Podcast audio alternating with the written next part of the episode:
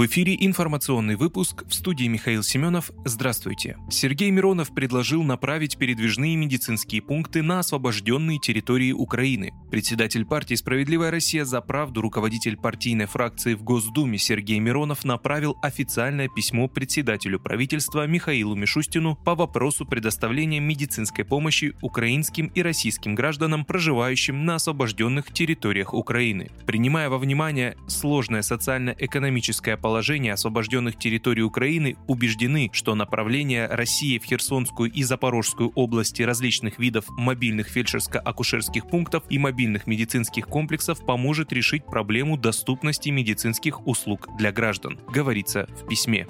Считаю, что российские власти как можно скорее должны предоставить людям доступную медицинскую помощь. Это усилит их уверенность в готовности нашей страны взять на себя ответственность за благополучие населения, заключил Сергей Миронов.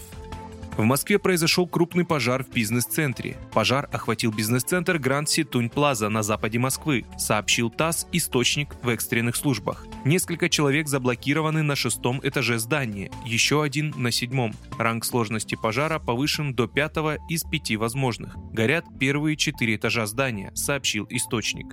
По предварительной информации, площадь пожара составляет 1000 квадратных метров. Его тушат 180 человек и 41 единица техники, отметили в МЧС. По данным министерства, информация о пожаре в бизнес-центре на улице Горбунова поступила в 9 утра 31 минуту. Проводится эвакуация. Пожарные запросили на место 15 машин скорой помощи. Министр по чрезвычайным ситуациям Александр Куренков прибыл на место пожара. Движение по примыкающим к бизнес-центру улицам ограничено.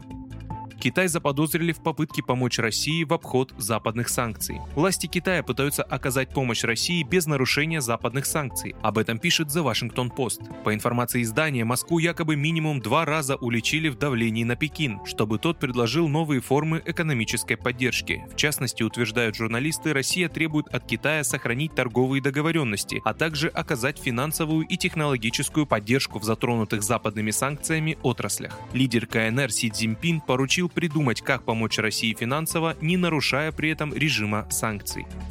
Ритейлеры зафиксировали сокращение ассортимента техники и электроники. Продавцы бытовой техники и электроники фиксируют сокращение ассортимента на фоне заявлений ряда зарубежных производителей о сворачивании бизнеса в России и логистических трудностей при поставках комплектующих. Максимальное сокращение произошло в категориях, где доля европейских, корейских и американских брендов была максимально высокой. Посудомоечные машины, духовые шкафы и варочные панели, встраиваемые холодильники, телевизоры, смартфоны, отдельные сегменты в пылесос пылесосах.